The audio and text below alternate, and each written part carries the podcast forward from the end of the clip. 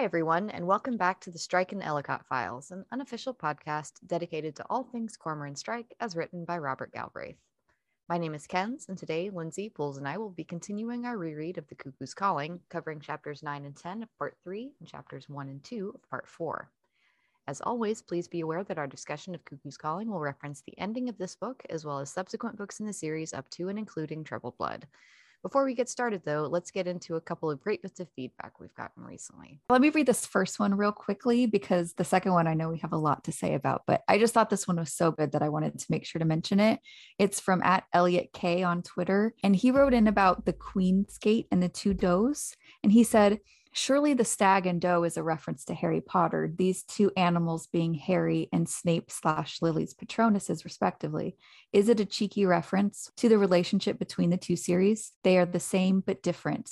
And are we being warned not to try too hard to draw parallels between them? Ooh. I really love this because, yeah, Yeah. a doe and a stag seem like a very clear reference to Harry Potter. And in that chapter, it says the same yet profoundly different. So I can see the point Elliot is making about not trying too hard to draw parallels. Mhm. Thank you for that, Elliot. I love that bit of insight. I thought it was great. Yeah, I love that too. Ah, that is a fantastic catch. Kind of makes me upset that I didn't think of it. Yeah, me too. Damn it. A stag and a doe. It's so obvious. Yeah, it is. Yeah. And it does make sense that she put it in the first book before people knew, just as, you know, a little fun thing for herself, right? Yeah. And it's just, she changed something just enough to make us wonder why she would do it. Mhm, And mhm. that makes perfect sense. So, yeah, Yeah. I really liked that. yeah, that is great. Okay, so the next one, I really like this one. I think that we're all dying to talk about it. So this is from at Scruffy Minds on Twitter, who says, I think Strike is an excellent role model for men, much like his uncle was to him. What do y'all think? In what ways is he, and what ways isn't he? Interested to hear your thoughts. By the way, thanks for waking me up to the horrors of the porn industry. How much time do we have? Right? yeah, really. Can I just say before we, you know, that this message warmed my heart because now I feel like I've actually made a positive impact on the world in some tiny way, and I, I needed that. So thank you very much, Scruffy Minds. I'm really thrilled that you listened to what I had to say and that you felt it was important too. Anyway, back to the actual question, which is strike as a role model. Well, hold on though. I don't want to just breeze by that too quickly because I think it's Mm. awesome too. And I just wanted to say, like, I know this is something that you were slightly nervous about going into, but I know Mhm. how passionately you feel about it yeah. and how much that horrible chapter means to you because of it. yeah, it So- does. I just think it's great and definitely something to feel proud about. No, So yeah, it's good. And also, I just want to throw out Yeah. there that if anyone is interested in learning more, there are a couple of really great resources out there. So Fight the Mhm. New Drug is great. You can check out their website and they're on Instagram and Twitter. Mhm. And Laila Mickelwait, she's also amazing and she's on both Twitter and Instagram as well. I will say that some of her posts are a little bit hard to read, but I also feel strongly that can't change something or fight against it if you don't know the truth about it. So, yeah, good job. Yeah. But yes, back to Strike as a role model. I don't think this is going to be much of a surprise to anyone that I agree with this. I Mm. remember we talked about this with Clara once, and she talked about how he's a good role model, but that it's achievable Mhm. because he's not some fictional man who's perfect in every way. He has very human flaws, but at his core, he's good. Yeah, I would definitely agree with that. And I'd add that even more importantly, we get to see him by the point we are in the books doing self reflection, acknowledging some of those flaws and how they're negatively impacting someone that he cares about. And he's working to improve as a person. I just, I think that that's super important role model stuff as well. Yeah, exactly. I was talking to my husband about this yesterday, and he said that he's not interested in a role model who's perfect, but he wants to see someone who can grow. Yeah. And that's something that Matthew never really seemed to do. And I think that's part of why Strike is such an infinitely preferable partner for Robin. So sorry to the listener who wrote in recently saying that they liked Matthew and got tired of hearing us talk about how great Strike is. but if a character, say like Matthew, is too like self-involved to recognize when their behavior is hurting the ones that they love or doesn't care enough to change, then that really says something about the kind of person that they are. Plus, you know, infidelity, That Mhm. too. the fact that they had almost no shared interests or values, the fact that she doesn't love him. Yeah, she should go back to. Yeah. I would also like to point to chapter 45 of Troubled Blood for this because Robin really gets it right. I mean, a man you can trust on the big things, someone with such a strong work ethic, someone who, even before knowing her history, has never been creepy or gross. Not being creepy is a pretty low bar. It shouldn't be this amazing thing, but you know it is. Yeah. The bar is definitely on the floor just an, another little thing. I also love how neat and tidy Strike is. Mm-hmm. I just, I love it. And it might be my imagination or wishful thinking, but I don't think Robin will be stuck doing all the housework when they eventually live together. So, yes, contributing to a shared living space is another, you know, the bar is on the floor thing, but I still love it. Yeah. Well, I don't think it's your imagination at all because we mm. already see them sharing the chores around the office. So, yeah, I don't think that you're imagining that at all. There was an interview once with Holliday Grainger, and I'm not coming for her because I'm 100% convinced that they are told to be sly about this and never give a real, actual answer, mm-hmm. you know? But she said something like, I don't know if I can see them arguing about the washing up. And I just remember thinking, that wouldn't happen though. Yeah, no, it wouldn't. no. Another thing I really want to highlight is that first meeting with Wardle Strike never engaging with the belittlement of Tansy Bestigui and that gross locker room talk is a big one for me, specifically when it comes to being a role model for men. I cannot emphasize how important it is for men not to engage in that when there aren't women around to hear it. And when he does a bit of a sarcastic call out of Polwarth in the beginning of Troubled Blood for how he's talking about Penny, too. Yeah, there's an integrity there. I mean, if you're mm talking about women like that when women aren't around, I think eventually we're going to pick up on it. Mm-hmm. Scruffy Minds asked if there are ways in which we think he isn't a good role model. But like we've said, someone doesn't have to be perfect to be a role model. But mm-hmm. out of fairness, I will say I know that there are people who feel like he doesn't treat the women he's in relationships with well. Hmm. The way I see it is that he's choosing relationships that have no future out of fear. And we know that because J.K. Rowling has told us so. But I don't see him as a person who has a general disrespect or disregard for women. Mm-hmm. I know that women have been hurt, but I don't think anyone has gone through life without hurting other people. It doesn't mean that he's not a good role model. And again, watching him start to overcome those fears makes him, for me, an even better role model. Yeah, I definitely agree with your point there that no one ever goes through life without hurting anyone, right? Mm-hmm. I feel like the worst of his behavior for me was Nina back in Silkworm, right. but he himself acknowledged that he'd done wrong there. And you can see with his next two relationships that he was trying to be more fair to the women he was with to get the casual relationship thing right. You know, it didn't work, but that's not 100% his fault, right? I'm sure we'll get around to talking about Lorelei eventually, and I, I disagree with some people on on specific points of that relationship.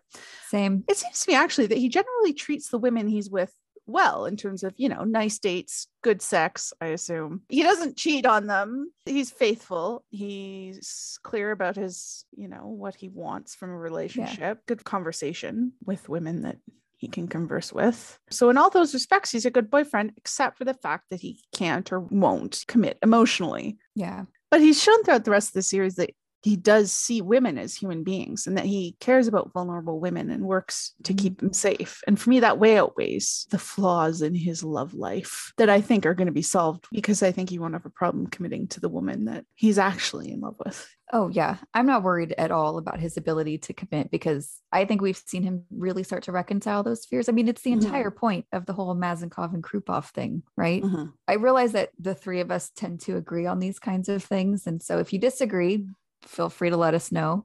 We probably won't change our minds, but we really love this question. So thank you, Scruffy Minds, for sending it in. If it's not obvious, we think he's an awesome character who is only made mm. more so by the fact that he's very human. A really well-written character. Yes. But okay, should we should we get into the chapters? We've got some fun stuff in these. These ones are fun. They are yeah. fun. Yeah, so let's start out with chapter 9. In chapter 9, Lucy intercepts Strike at the office. Kind of feels more like an ambush, doesn't it?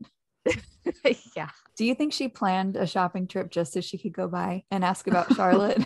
probably. I mean, to be fair, she probably couldn't get a hold of him any other way. Like he's not exactly being social now, is he? Yeah. You know, it's understandable. Couldn't blame Lucy for being concerned. Yeah, I suppose it's possible. I'd never actually thought of that before. But mm-hmm. now that I do, what is she doing shopping in the middle of a weekday? I thought she had a demanding job. Did she pull a sickie so that she could get some shopping and interrogation in or yeah interrogation. I was thinking about that too. But either way, yeah. I think if she had planned a shopping trip, this is probably part of her plan. Mhm. You talked about this last episode, Pools, but I really appreciate Strike's genuine concern for Rochelle here as he calls the number that she provided to check to see if it's real or not. Yeah. Surprised her voicemail wasn't her rapping.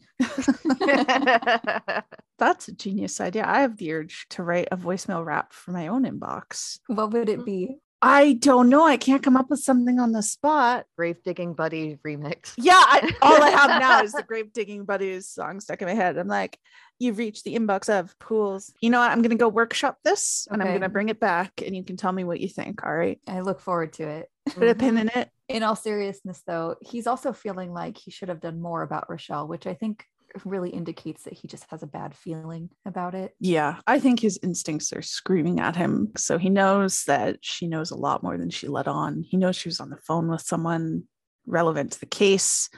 He's suspicious of Bristow and he noticed Bristow trying to keep him away from Rochelle. I think all of that's adding up. And yeah, he is clearly worried, which again speaks to he genuinely cares about vulnerable women, you know? While walking back to the office after speaking with Rochelle, Strike chastises himself, not for the first time, for letting his relationship with Robin become too intimate and resolves to treat Robin with a slightly cooler edge of authority for the rest of the day to counterbalance that glimpse of hairy belly. Do you think it's kind of taken him by surprise how well and how quickly they've clicked? I think this outwardly appears really rude and it's really unfair to Robin.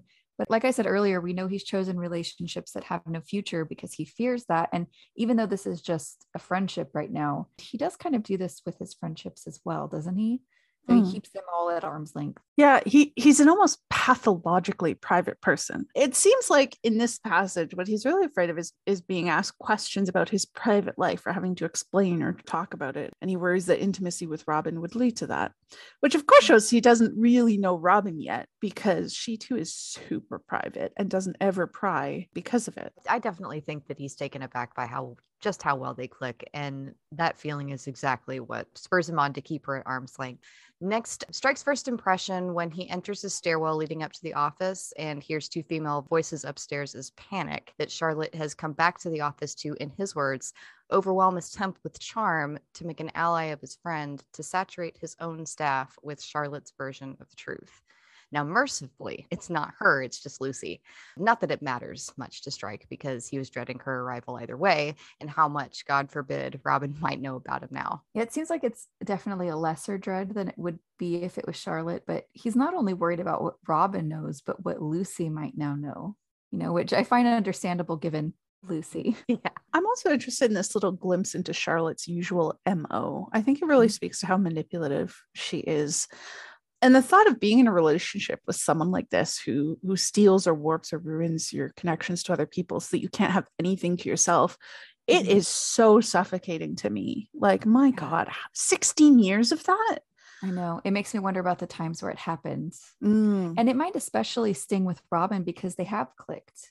yeah, it would hurt more. Or Yeah. be more upsetting. Yeah. In true Lucy fashion, she launches immediately into an interrogation about Strike's personal life, which is always so stressful to read. Yeah, it is. Although, first, it always makes me laugh when she calls him Sherlock because I don't know if we ever really get to see this sarcastic, funny side of her again. And I, I like it. Yeah, I do. too. She's genuinely hilarious here. Yeah. I think this is one of the only times we ever see her outside of the home without Greg and or the boys around. And as Strike notes, she's she's in higher spirits when she's unencumbered. So this phrasing unencumbered is Strike's bias, thinking she must be happier without all of these, you know, anchors and burdens she's placed on herself? Or is it a clue that maybe this perfect suburban life she's cultivated doesn't actually make her happy? And I'm aware I might be reading way too much into that. well, I think his bias is definitely at play here. Or it's just his lack of understanding of being a parent and the absolute bliss of getting to go shopping by yourself. I don't know any mother who doesn't feel that way. So I don't Mhm. think she's happier here because of what you're suggesting. sure. Although I think her perfect life not making her happy is possible, but again, not not in the, this way. Mhm. I think it's more like she's using her family and her anchors as a band-aid instead of dealing with the deep pain that she has. I'm really glad that I have your insight as a parent here because I too, like Strike, I'm probably prone to these kinds of not understandings. But it makes sense to me that she's using this life as a as a sort of band-aid instead of, you know, getting her ass to therapy. And let me tell you, shopping by yourself Is heaven? is Yeah. heaven. Yeah. Good Wonderful. But going back to what you said, Kens, I agree that her questioning is stressful because she immediately starts asking about his leg. And Mm. to me, it's just, it's like she has no sense that he might not want to discuss that in front of someone else or that the other person might not know and that it's personal. Mhm. You would think that Lucy would just have a better understanding of not wanting to discuss certain things and how that might feel. Um, It's Mhm. just the opposite of the tact that Robin then shows. Yeah, it is. Speaking of tact, I love that Robin has the sense and tact to leave him and Lucy to it after her initial round of questioning. Just bless her. She's wonderful. I'm really glad that he not only didn't have the opportunity to treat her more coolly, but realized how unkind it would have been.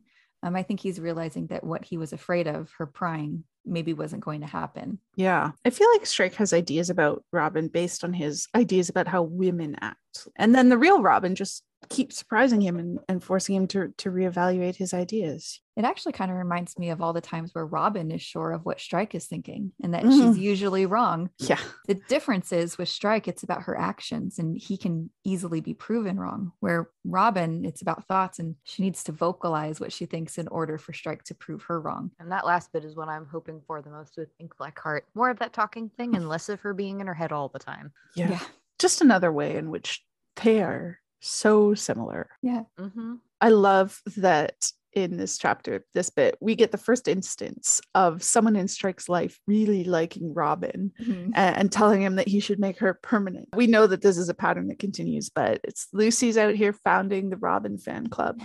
And I support Yeah. that. I think Strike is actually the founder. He just won't admit it right now. Yeah, you're right. Strike is the president. He just denies it. Now I know you love this next bit Mhm. Pools where Lucy compares Matthew to Greg. First, though, I like this seemingly simple question when Strike asks what they were laughing about because it's actually really important to him. And I like that they were laughing at Matthew because, you know, it's well deserved. Yeah, absolutely deserved. And yes, Ken's obviously, I have harped on this quite a bit, and I know that everyone is sick of it, but I still genuinely think that this parallel is foreshadowing a Lucy Greg divorce arc, and I will happily die on this hill. So, I want to say I don't disagree yeah, as far as seeing like I, I see Yeah, the parallels see. to Matthews. I get it. I just I don't have feelings like I don't need it. yeah, you, you don't know? need it. You Yeah. don't. I get that. Oh God, if it happens, we're all in for it. We're never gonna hear the end of it. Oh my goodness. Yeah. Well, there are a lot of things that I think no one will ever hear the end of when they happen in these books that I've predicted correctly. So, But anyway, Lucy asks if he and Charlotte have split up. Do you think that she heard this through the grapevine after he told Spanner? Because this isn't a random guess, right? The way she says it. Mm. I'm kind of imagining that Ilsa told her mother, who then told Joan, unless either of you have the impression that Ilsa and Lucy speak. No, I don't. th- I think that this sort of St. Mawes gossip train that you're describing is pretty likely. Yeah. Um, but maybe Lucy has also been trying to call him at the flat and was also suspicious when he didn't show up with Charlotte to the party. But no, reflecting about it, I think that your first guess here is right. And I'm guessing also that all of these women, Ilsa, Ilsa's mom, Joan, Lucy, well, we know Lucy, hated Charlotte. So they would have jumped to spread that news through their little phone chain. Oh yeah. I would love to hear those conversations, wouldn't you? Oh, yeah, oh absolutely. God, to be a fly on the wall. Could you imagine the things Joan would have said? Oh my God. I actually kind of think Joan would have been maybe the calmest Yeah. just because of that chapter in troubled blood where she gives her she gives her quiet opinion and that- Yeah. that's it. I don't know. I, I imagine that she's on the receiving end of a lot of angry phone calls you know from lucy. She's probably trying to calm it down a little bit i would Mhm. think. May- Maybe it would be more interesting to see what her thoughts are rather than what she is saying. oh yeah. But during lucy's initial rant she says one thing that i find interesting and i don't know if i have many thoughts on it yet but i'm wondering if either of you do.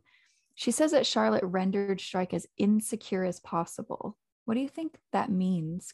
Well, Lucy seems to blame Strike leaving the army and breaking up with Tracy on Charlotte, which suggests a couple things to me. First, that the, the split with Tracy happened not too long before the explosion. And more importantly, it shows that Lucy really constructs narratives in her head about things and then clings to them, refusing to listen to facts that contradict the narratives, even when they're about someone else's life, right? So in her head, Charlotte has lured Strike away from his job and his girlfriend that Lucy liked, and then made sure that he was dependent on her for housing and Mhm. support and everything, right? Yeah, I think that's the super accurate read on Lucy. I guess it's just the word insecure to me that is not fitting for some reason. I don't know. Is it possible that she meant insecure in the sense of being unstable? Since in her eyes, Charlotte and her volatility took him away from the stability of the army and his girlfriend. That's exactly how I read insecure there as lacking in material security, not not insecure in the more like psychological Yeah. self-esteem way, right? Yeah, that makes sense. Yeah. Yeah. Because Lucy is much more concerned with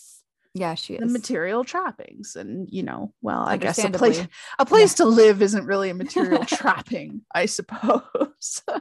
I can't blame her for being concerned that her brother's homeless. Yeah, of course. But yeah, that's how I read it. I find Lucy's assessment of Charlotte very interesting because everything that Lucy says about who and what Charlotte is is pretty spot on. Only returning to him for the drama of the situation, playing a ministering angel, measuring her own worth in the havoc she caused, glorying in the pain she inflicted. yeah, she's she's not wrong. I feel like the women in Strike's life, Lucy and Ilsa, probably saw Charlotte's destructive personality traits much more clearly than Strike himself did. Oh, totally. And they might not have seen some of her good points if she had them. And they also Yeah. weren't blinded by the the whole Mhm. good looking face thing. I totally agree. Maybe it's just that we don't fully know Lucy that well yet. I mean, even Mm. five books in, I think we have a very one sided view of her, Mm. right? But this seems like an almost uncharacteristically accurate read on someone. And I say uncharacteristically because I don't even think Lucy has a very realistic view of who her own brother is, but Mm. Charlotte, she understands. And I think Lucy understands her so well, maybe because of how similar she is to Leda. Oh, that's a really interesting point. I'm not sure that this description of the drama ministering angel glorying in the pain is totally in line with what we know of Leda. Like I Mhm. think Leda and Charlotte do have a lot of similarities, especially on like the surface of their situations. But to me, Leda's personality seemed more more careless. Like the damage that she caused was collateral to her enthusiasms, right?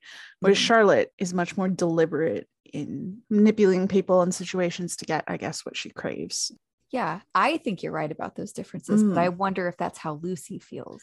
Oh yeah. you know, she might not be that willing to give that to Leda. hmm Or maybe it's just the influence and insight of others. So things that Joan says or Ilsa's mother, you know, and all of them talking about Charlotte, maybe that's also provided her with more insight as well.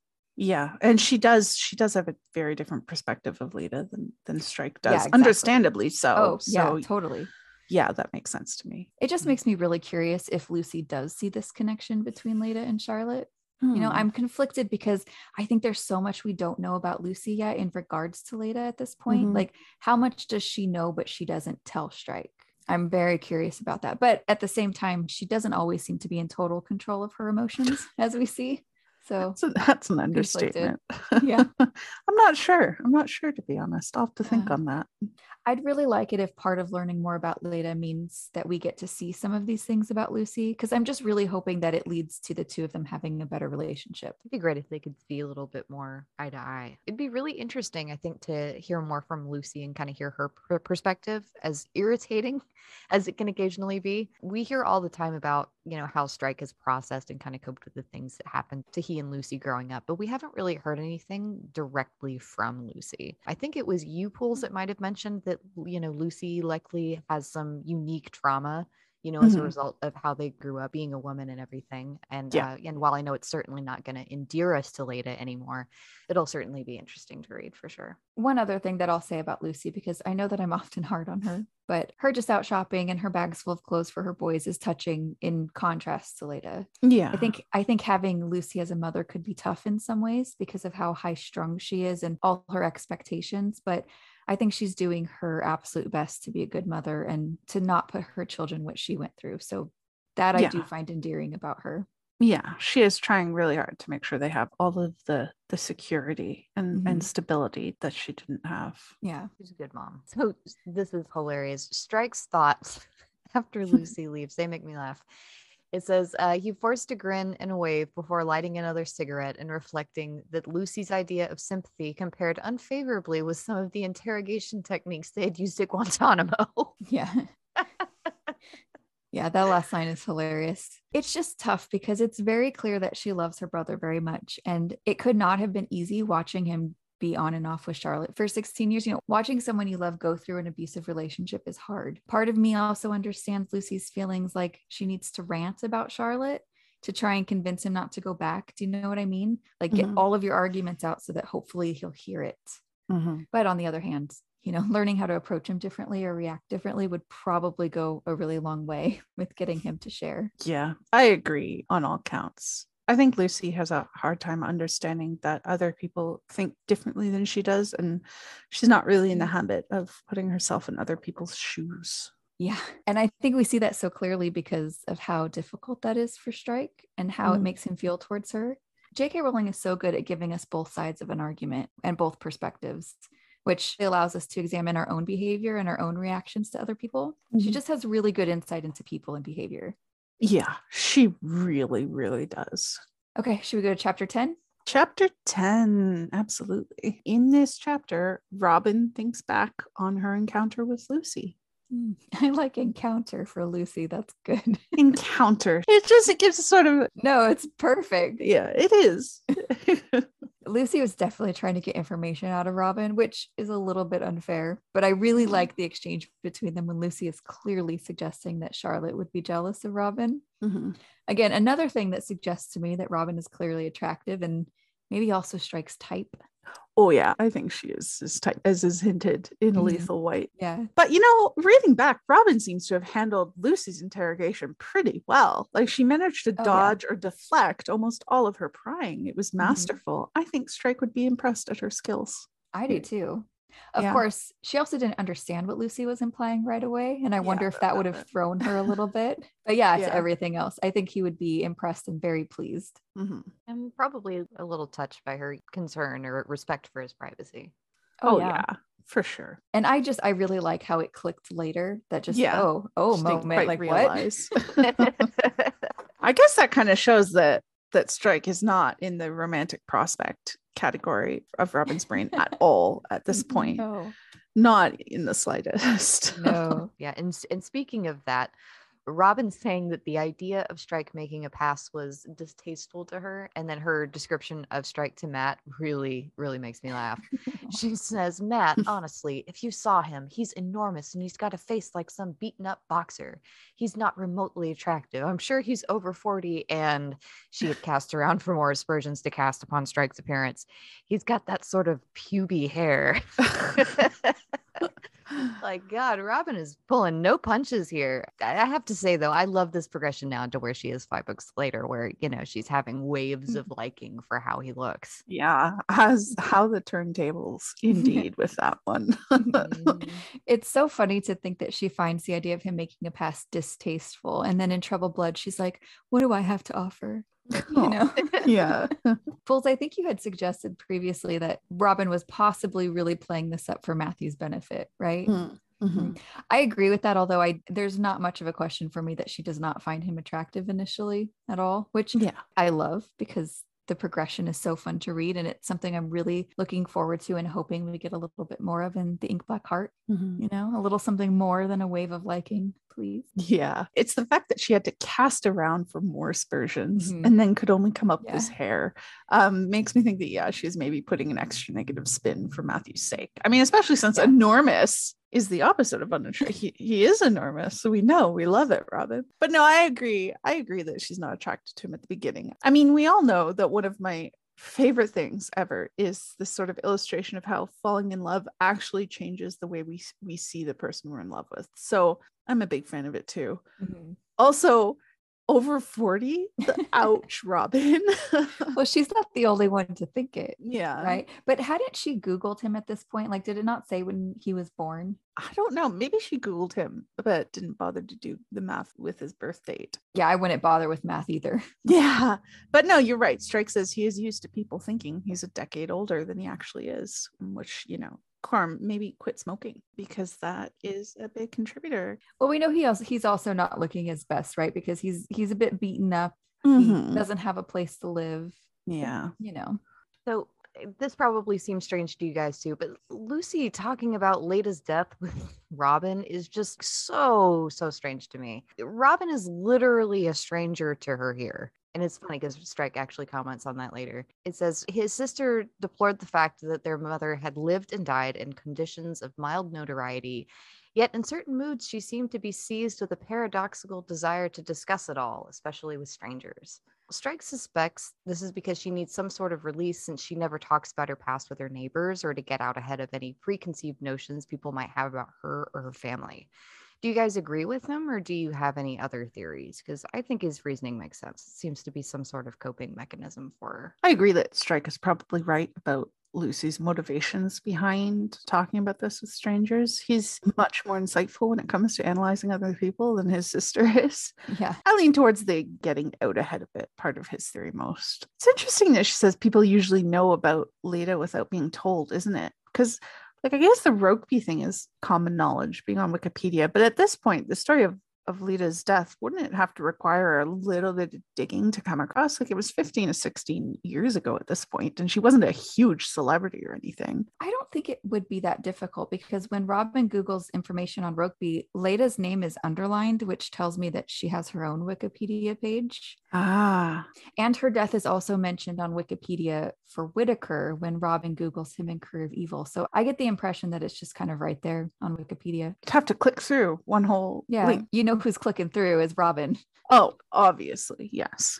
Now, there's an interesting connection of Lula with Leda here. She died of an overdose and they said it was suicide, but Strike always thought that her ex husband did it. Yeah, I think that with this ring book theory, I think we're definitely getting another suspicious suicide in book seven. And I think it's going to be going back to Leda's, the original, the first Yeah. suspicious suicide. It's interesting, even with their names. Yeah. They're both four letter L names that will start with L and end with A. Even It that is is. a similarity between the two of them. hmm Is it too early to say that I can't wait for book seven? No, not at all. We also learned that Leda's death is the reason why Strike left university. Strike leaving university. So, yeah, we know that his mother's death and the trial spurred him to leave. I was thinking about this, and I, I think that the injustice of Whitaker getting off on that murder would have given a teenage Strike this driving need to start doing something practical to get justice for other people, right? Like, how could he go back to his his academic course after that happened? yeah, it all goes back to him being a man of action. Yeah, I, I don't think he could have continued with the same life course after that happened. No way. no, I love the opening of this next paragraph where Robin thinks that her compassion also contains curiosity Hmm. and that she knew she was going to Google all of it because Yeah. that's Robin, isn't it? I mean, she's full of compassion, but also curiosity. And that's why she's such a good detective, as I said so many times. Absolutely. I have nothing smart to add to that. I just love it. Bless Robin. she's oh, she's so great. I'd love it if one day she confesses to him how often she Googled him in those early days. yes. She just admits how curious she was about him. That would be really funny. yeah, it would be. She knew him to be a proud and self sufficient man. These were the things she liked and admired about him, even if the way these qualities expressed themselves the camp bed, the boxed possessions on the landing, the empty pot noodle tubs in the bin aroused the derision of such as Matthew, who assumed that anyone living in uncomfortable circumstances must have been profligate or feckless. I love what this says about Robin, though, that she can look at these things and find such value in it, as opposed to the judgment of someone like Matthew, who only looks at the surface. Mm, absolutely. And we also get some of her keen observational skills here, you know, noticing the pot noodle garbage. So putting that together, she knows how he's feeding himself. We know that Robin is naturally curious, and I assume that Mm. she's often curious about other people in this way. But I have to imagine that her curiosity towards Strike is definitely stronger than it is for the average person, right? Uh, he's quite the mystery. He's got the job she desires. He's her future husband. all of it. Of that you- course. I love that you just slipped that he's her future husband in there. It's just facts. I also think that while we just saw her telling Matthew that he's not even remotely attractive, we now see all of these things that she really admires in him. It's kind of a Mhm. reflection of how her feelings for him eventually develop, I think. yeah. A quick case side note to mention is that Strike finds the coat Rochelle was wearing online. And the important part is that it's only been available for two weeks, so well after Lula's death. And also, it's 1,500 pounds, which how much is she blackmailing Bristow for? Oh, that's that's a good point. Maybe maybe she's been saving up her blackmail payments to get the perfect ugly coat. more likely it's not like a regular payment, but just Rochelle pressuring Bristow whenever she sees Mm. something she wants or needs her rent paid, right? Threatening him if he doesn't pay out for whatever it is. Yeah, that that makes perfect sense. I don't know why I have it in my head that blackmail is like getting a set paycheck each month. that they had they, that they had to negotiate a price or something. I don't Signing a blackmail contract, getting the direct deposit slip for the blackmail. You know, our blackmail payments tax exempt. Like, where's my blackmail pension? clearly I've never done it. I don't know how it works. So I feel bad. Um, you know, Strike was just saying earlier in the chapter or in the previous chapter that being extra cool and professional with Robin would have been unkind, and yet he's carrying over his frustration and exhaustion with Lucy over to her. It, makes sense. It just sucks for both of them. Yeah, I don't think this is him trying to do it purposely like he had earlier intended, but Mhm. it says that the confrontation with Lucy had exhausted him and he wanted to be alone. Number one, introvert. Number Yeah. two, I can really relate to needing to be alone. And I'm not arguing that it's right or fair to Robin. I just get it. Mhm. Plus, it seems like he too is having some anxiety about how many things that were very private and traumatic for him were revealed to Robin. And he's taking it out unfairly on her. But it's it's a very human flaw to me. I think we've all been there. Yeah, absolutely. We have relatable strike Yeah. once more. I also wonder if he's worried that his initial opinion of Robin as being tactful and not asking prying questions is about to be ruined. Kind of Mm. like how earlier in the book, when they went to Kentigern Gardens and Robin was pleased to acquit him of flirtatious intent, I think you were the one to suggest, Pools, that she was pleased because she didn't want her initial opinion of him to change. Yeah, maybe. I think he's really slipped back into his patterns of thinking because of of everything you said above. Says he's going to go to the Tottenham to think without being badgered for explanations, as if Robin has ever. Yeah. He assumes she'll pry. I feel like I'm now just talking myself into agreeing with you. Well, I mean, it doesn't have to be one or the other. These things are often multifaceted, and sometimes the person feeling it doesn't even understand all the reasons why. Yeah, absolutely. And then we end the chapter on the awkwardness between them persisted. And for the first time, he was quite pleased to see Robin leave because he gets to watch her walk away. Wow. Well, she is a very sexy girl. So, I mean, I get it. He wants to be alone. That wasn't fun for him. no, it wasn't. All right, should we go to part four? Because we get an epigraph. Yeah. The epigraph goes, and the best plan is, as the popular saying was, to profit by the folly of others. And that's from hmm. Historia Naturalis by Pliny the Elder. I'm struggling with this one a little bit because it just feels so straightforward that I must be missing something. know?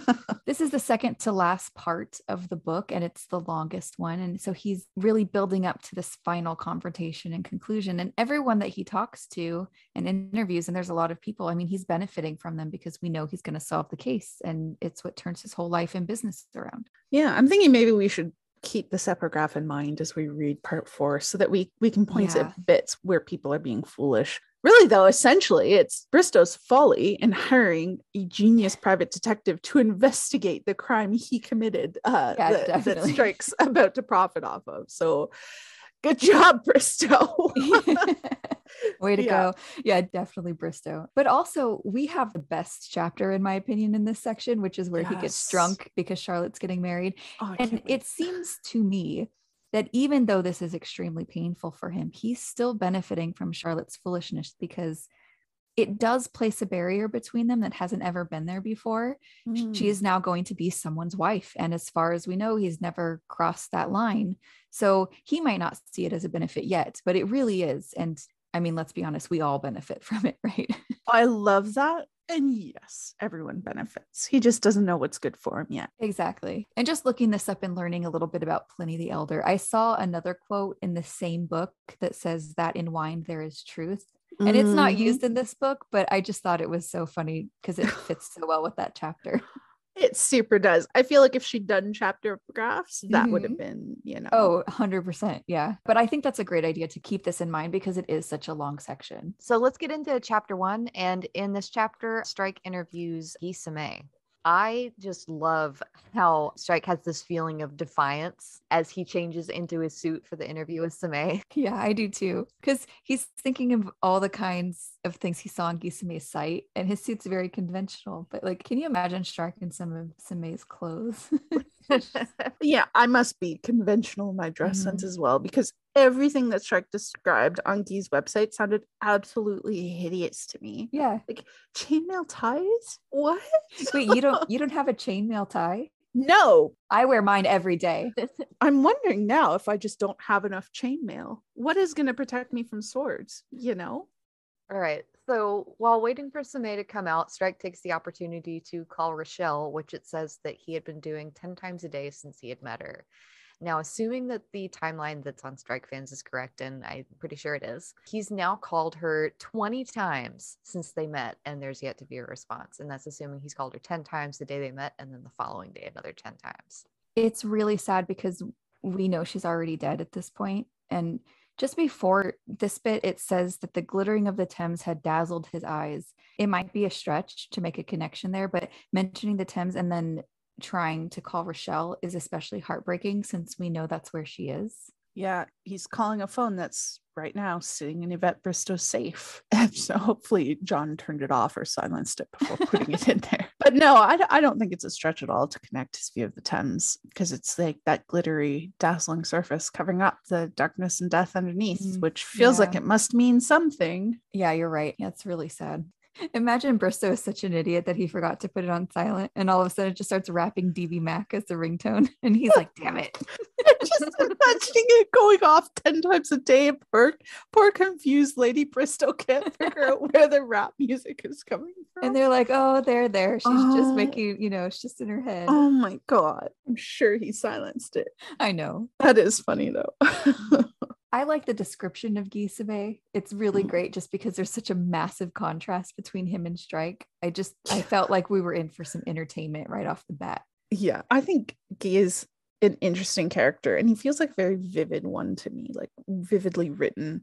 You know, Mhm. the the sort of campy fashion designer could have been a caricature.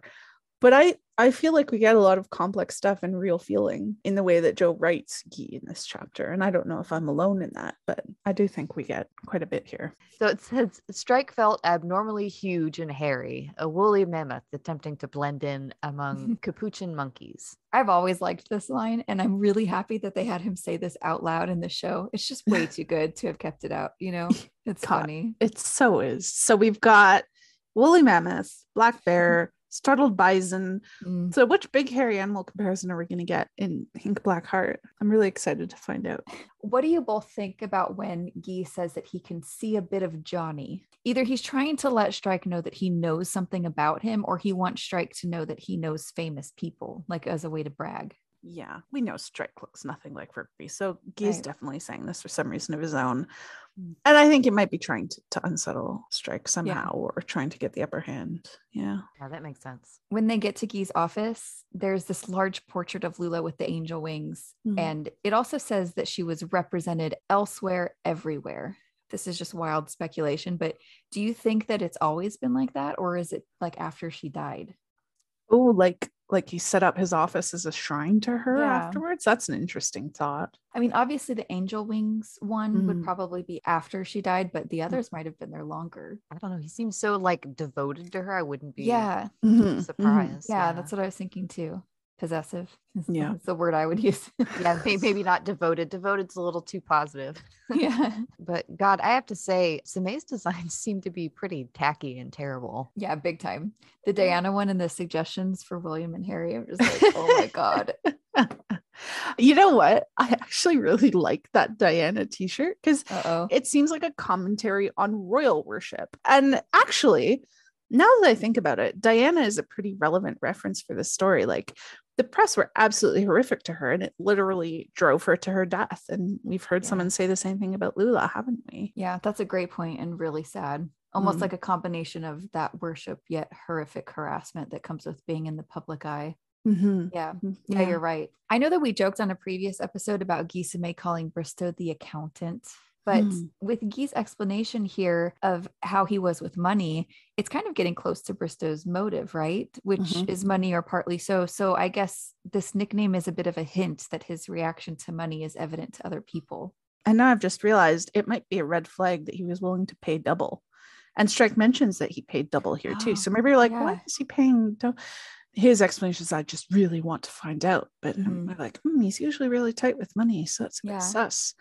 Anyway, I think this is also sort of a sign pointing to the fact that he, he is pretty sharp. He's a pretty sharp guy, and that his assessment of people might be more accurate than someone like Bryony's as, as we get Mhm. later. Yeah, maybe. What do you think about Somé's implication that Bristow is gay? The two reasons he gives are basically that he's a mommy's boy and that Allison is a cover up, or he calls her a beard to be exact. Um, neither of which I like for what he's saying, but I think both of these things are actually important. So it's important that he wanted his mother's attention all to himself and also the implication that he's not really into Allison. I think these are kind of little hints hidden in something that he's saying in a not very nice way. I really like that. that. That's a really great catch. I've never noticed that before. Yeah. I love that Somé names his cats Viktor and Rolf. It kind of reminds me of the nods to uh, fictional 80s TV detectives Cagney and Lacey in Troubled Blood with Anna and Kim's cats. So, Viktor and Rolf, in case our listeners aren't aware, is the name of a Dutch avant garde luxury fashion house that also produces Flowerbomb, which, as you might remember, is Oh. Sarah Shadlock's perfume. I actually did Mm. not catch that either. That's a that's a great catch. Mhm. Yeah, I hadn't realized that. We all know that she loves names, but her use of names through pets in this series is really good. Like Mhm. Rattenbury is still my favorite because it's also a huge clue, but I kind of think stopping to look up some names of animals might be worth doing in future books. As if I will ever stop in my first read of this book to look up anything. I feel like that could be doable. I'd have to tear my eyes away from the page in order to do that. So that's a it's a no from me, dog. Thanks, Randy. You're welcome. I kind of find it odd that when he talks about seeing the news for the first time and learning about Lula's death, that he notes that the newscaster had a horrible hat. It's just a weird detail. I mean, I'm not a mm-hmm. designer, so maybe it's just natural for him, but I don't think it makes him seem likable. I'm a bit more generous in my reading here, I think. I think that when something shocking happens, sometimes mm-hmm. our brains just decide to focus on something silly and small, maybe as like some kind of protective mechanism, right? Yeah. So I don't know, he seems so unsettled and upset about Lula's death still to me. So it makes sense that this random tiny detail stood out to him and then has become part of the, the narrative he tells, you know? You're right. I think he's very genuine in his grief, as we Mhm. see at the end when he cries. So maybe it's just because I don't like him very much. Yeah, maybe. It just kind of seems like just a little bit of meanness that he has to put in in everything he says. I don't know. Yeah. Yeah. I mean, I just don't find him likable at all, really, to be honest. The way he talks about Rochelle is, eh, even though he maybe has a point about Rochelle's intentions. I don't like that he called her a bag lady. And the way that he treats his staff is also really telling to me. He does seem like like a bit of an asshole, especially to women. He Yeah. seems like a bit of a misogynist. All of the Mhm. slurs he uses in here are exhausting to read. So yeah, I get that. Guy is talking about Duffield when he says it's that wounded poet crap, that soul pain shit, that too much of a tortured genius to wash bollocks. Brush your teeth, you little bastard. You're not fucking Byron.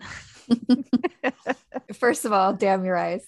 Damn your eyes, Byron. If you don't understand the ghost reference, please Go go, watch watch Ghosts Ghosts. immediately. I mean, I agree with him about Duffield. Like, brush your teeth, gross dudes. It's it's gross. Please. Yeah. And again, the bar is on the floor, but brush your teeth and have basic hygiene. That is gross, though. I mean, yeah. It's so gross. God, Duffield. Yeah, Duffield is. Ugh.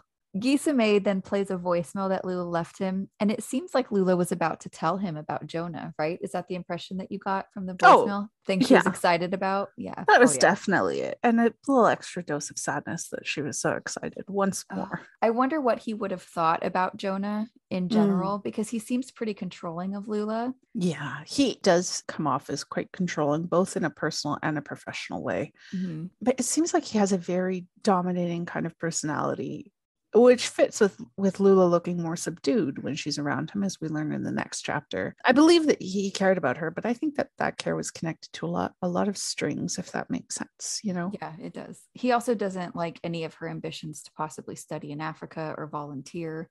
It just seems like anything that possibly took her away from him was bad in his eyes. Mm. Even if it helped her as a person and helped her grow, you know, it just I just don't think that's a good friend, even if he really did care about her. Yeah, he definitely does seem possessive and the sort of friend that would just be exhausting to be around. Yeah, definitely. Now, I love how thoroughly unruffled Strike is when Somé asks why he's working as a private detective if he's Jonny Rokeby's son, and his response that brings the conversation right on track because he says, Because that's his job. Go on about the Bristows.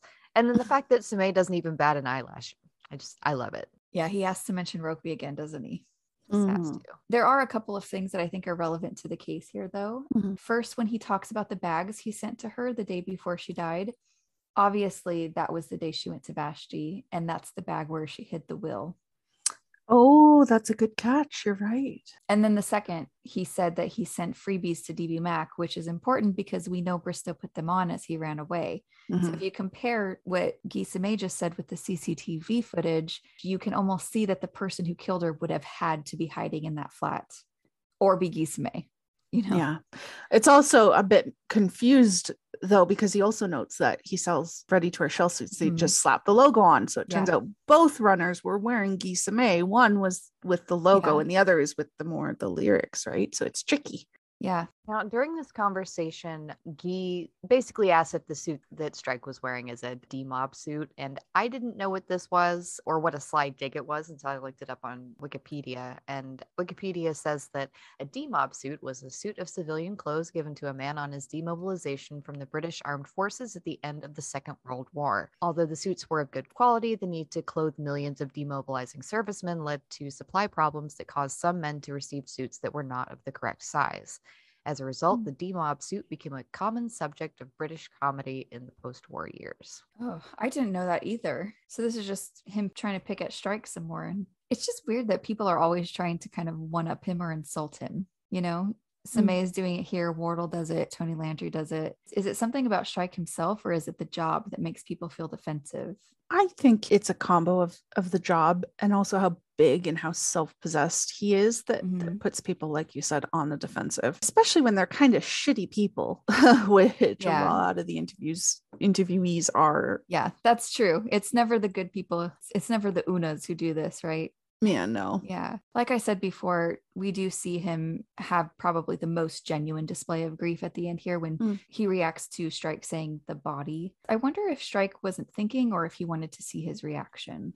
Yeah, I think that Strike, this is just how he's used to referring to, and Mhm. maybe he slipped up. But more importantly, it's very interesting that we get the direct contrast with Bristow's tears in this Mhm. description because, again, Yes. it's pointing us back to Guy Somé's grief is genuine, unlike Bristow's. And we're like, well, Mhm. why isn't Bristow's grief genuine? Hmm? Yeah. So that's a little, little point there. Oh, yeah. I like that. That have been Strike testing him to see how he would react to that. Yeah, could have been. But I do think that that's probably just how he's used to speaking. But I also think he does do that to test people. So it could have been either. So, with the way that this chapter ends, and Or are we not quoting it in full? Because we know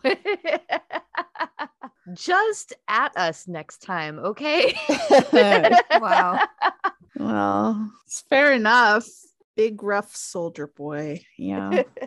Guy Somé actually though he does remind me of someone I know that I don't really like who kind of says things like this to shock and get reactions because he made sure Strike heard that right that was his whole Hmm. point. yeah. All right. Shall we move on to chapter two?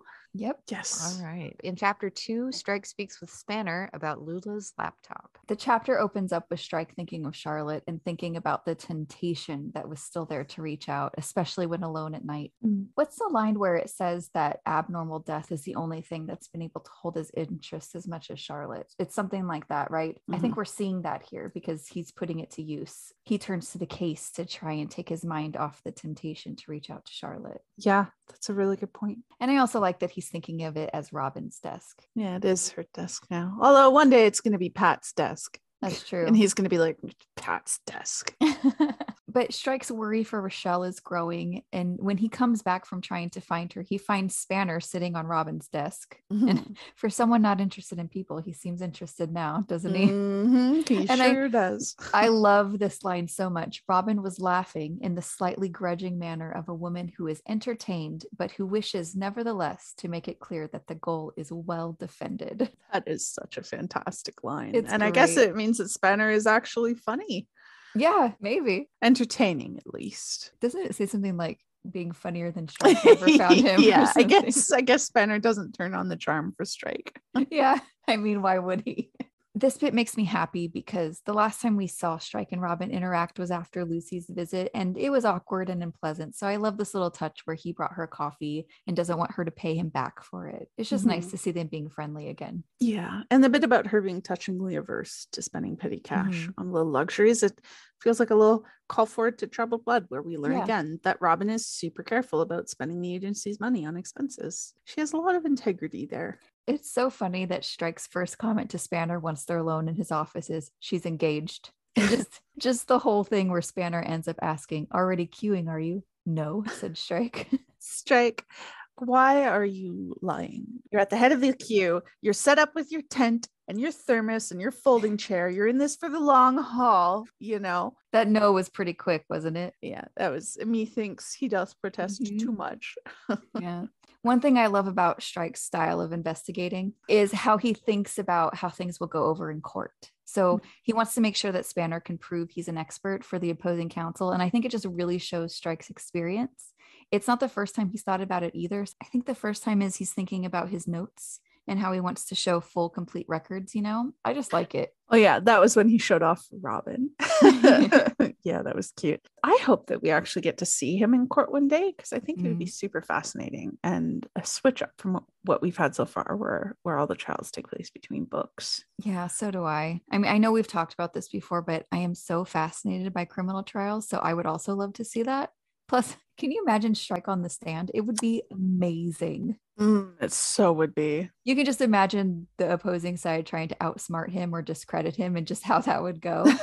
oh, yeah. You know what? Forget being fascinated by criminal trials. That's what I need. yeah, You know? absolutely. Oh my gosh, God. Could you imagine? It would be like the Creed chapter on steroids. It would be really good. It would be really good. I don't know if we'll get it, but it would be really fun to to see. Yeah. So we learned a couple things from Spanner and the laptop. One is that Lula had been looking at the School of Oriental and African Studies, and in particular, a professor J.P. Agyeman, which I couldn't remember if I had suspected was her father. Do either of you remember what you thought? Yeah, no. I have more chance of winning a lottery than I do of remembering my thoughts when I Yeah. first read this book. My memory's just not good enough. It is an interesting clue to what was going on with her, though. Why was this professor so important to her that she made his name her password? Yeah, yeah, definitely. reader wonders, you know. Mhm. Yeah. And the second thing is that there were pictures deleted from her computer 10 weeks after she died on March 17th. So Mm. So that's before Bristow hired him because we know he hired him on the 29th, right? Do you, so do you think that's him kind of preparing for hiring Strike? Yeah, I think he must have been taking whatever precautions he could to make sure that the detective he hired wouldn't find Rochelle, because that was the one risk. Well, Yeah. he would have Uh. thought that was the one risk because keeping that will hidden is top priority, right? Yeah. So yeah, definitely him getting ready to go out and uh, commit Yeah. the absolutely idiotic move of hiring someone to investigate the crime he got away with. yeah. so then Strike and Robin look at the deleted photos once Spanner leaves. And I know I always talk about how much I relate to Strike, but boy, do I relate to Robin here when it says Robin was a little ashamed of herself had she wanted to see something awful. It's just Mhm. that morbid curiosity that I understand and also kind of feel guilty for. But it does make sense, right? Because she wants to see something because she wants an answer. yeah, I totally get it. I was kind of disappointed they were just social snaps too, though. I was hoping for something shocking and Right. kind of dark and scary. But yeah, Again, we are totally normal people. I don't need therapy. Can I go back to Guy Somé for a second? I know you pointed this out earlier, Pools, but here is where it says that in pictures with him, Lula looked more formal, more subdued by his side. I know neither of you suspected him, but what do you think this is about? Yeah. Well, I sort of touched on it in the last, but to expand, it seems to me like he is the really dominating, controlling friend. So Mm-hmm. he's the guy who thinks he knows best for other people and he wants his friends to behave in a certain way. And these kinds of people have a lot of manipulative ways of making sure that their friends stay in line. You know, mm. like I think we've all had friends like that. It clearly worked on Lula. Yeah, you know, this might be another therapy edition because as you say that, it's like, oh, I've been there. That's maybe why I don't like him so much. Yeah. Yeah. Mm-hmm. yeah a bit of shades of Lucy there too, a tiny little I bit. No, I was mm-hmm. just thinking that May and Lucy together would be stressful. Oh, yeah. But I love this exchange between Strike and Robin where he wonders why no one has offered her a job. Mm. I like that she's saying she's pretended to be lots of different people on the phone and how it made him smile or laugh. And I also like that he's praising her and she blushes. The whole in- interaction is really good. Yeah, the interaction's great. His off the cuff, why has no one hired you yet? It's such a casual way to praise her. Mm-hmm. I don't think he realizes yet just how much of an impact his praise has on her not yet being the key. I yeah. think he does figure it out pretty quickly that she likes hearing these words of praise because love languages. yeah, I wonder if he notices the blush. Yeah, I think he yeah. probably does. he does it later when she blossoms like a mm. like a mm-hmm. water lily or something. I need more blushing, please. Yeah. I would really like that. Yeah, me too. Like when he calls her exceptional. Oh, I would like so it if good. he does. Oh, oh, yeah. That would be so Nothing cute. cuter than a guy blushing. Yeah. Oh my god. Oh, it's so cute. It's also fun to read about Robin thinking that she had been careful not to reveal her troubles at home with Matthew and realizing yeah. that Strike had known anyway. Mm. Strike is already very perceptive, but he seems especially so with Robin and Matthew. And mm-hmm. I think part of that could just be his interest and curiosity in her, but I think it's also experience. So he's mm. probably able to recognize these little signs of trouble because he's been there. Oh, yeah. It reminds me of in Career of Evil when he knows not to say anything bad about Matthew when they split up. Yeah, that makes a lot of sense, actually. I just love the ending of this chapter, though. They've really moved on from where they were. He picks up on her dejection of not coming along to Lula's flat and he asks her if she wants to come. And her gleeful yes is so good. Yeah, it's so cute. She's so excited. I know. It makes me excited for our next episode because this will be the oh. second time they go out and investigate something together. Yeah. That'll do it for this episode. Thank you so much for listening. We'll be back in two weeks for another episode, this time covering chapters three through six of part four. If you enjoy what you've heard, don't forget to follow us on social media. We're on Twitter, Instagram, and Tumblr at the SE Files Pod with regular updates announcing future episodes. If you'd like to send us a response to anything you've heard or have something you'd like us to discuss on the show, you can always email us at scfilespodcast at gmail.com. Thank you so much again for listening, and we hope to catch you next time for another episode of the Strike in the Ellacott Files.